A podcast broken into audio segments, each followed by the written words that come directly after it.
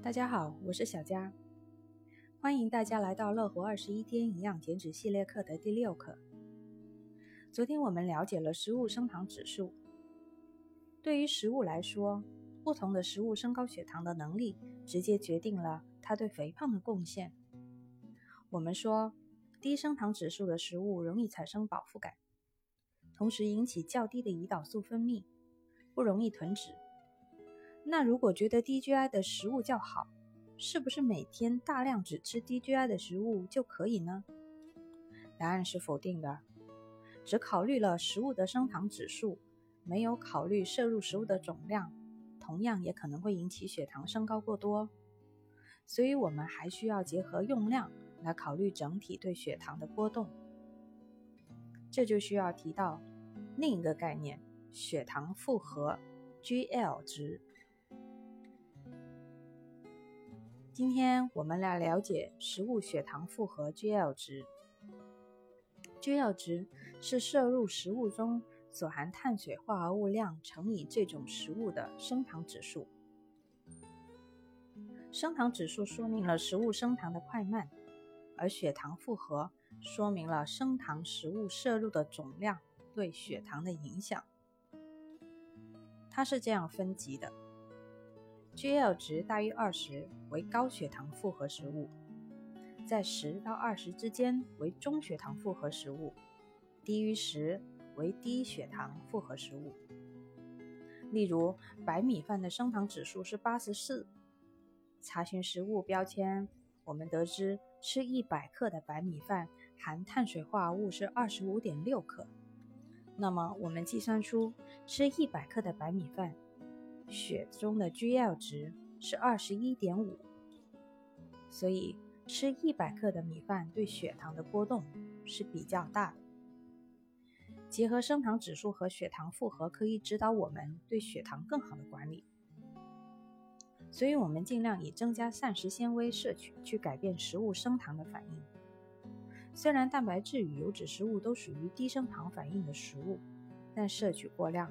会造成饮食失衡与身体负担过重，更不能以这两种食物为主要的来源，来取代每天应摄取的糖类食物。大家可以看到这个常见食物示例的图。需要注意的是，升糖指数高的食物，它的升糖负荷不一定是高的；而升糖负荷低的食物，可能升糖指数是高的。我们就拿西瓜来举例，大家都知道西瓜是很甜的食物，它的 GI 值是七十二，属于高 GI 食物。可是因为西瓜里面含有的水分较多，而我们每一次在吃西瓜的时候量也不会太大，所以它其实测算出来的 GL 值只有四，属于低 GL 值的食物。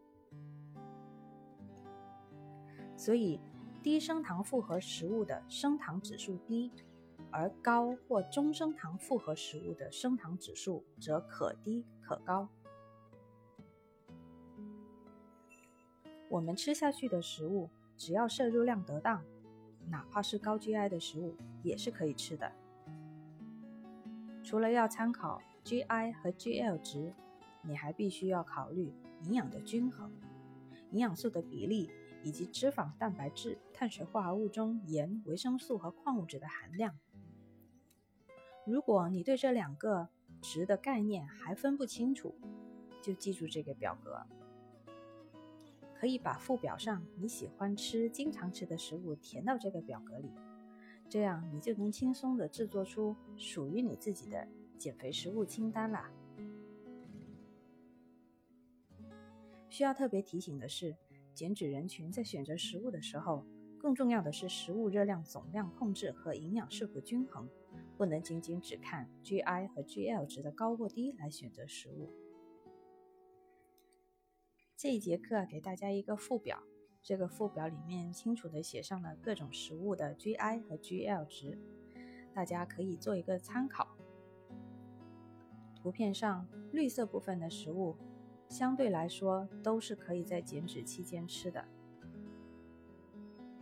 两个值都是绿的，比如杏仁这种可以是放肆吃的食物。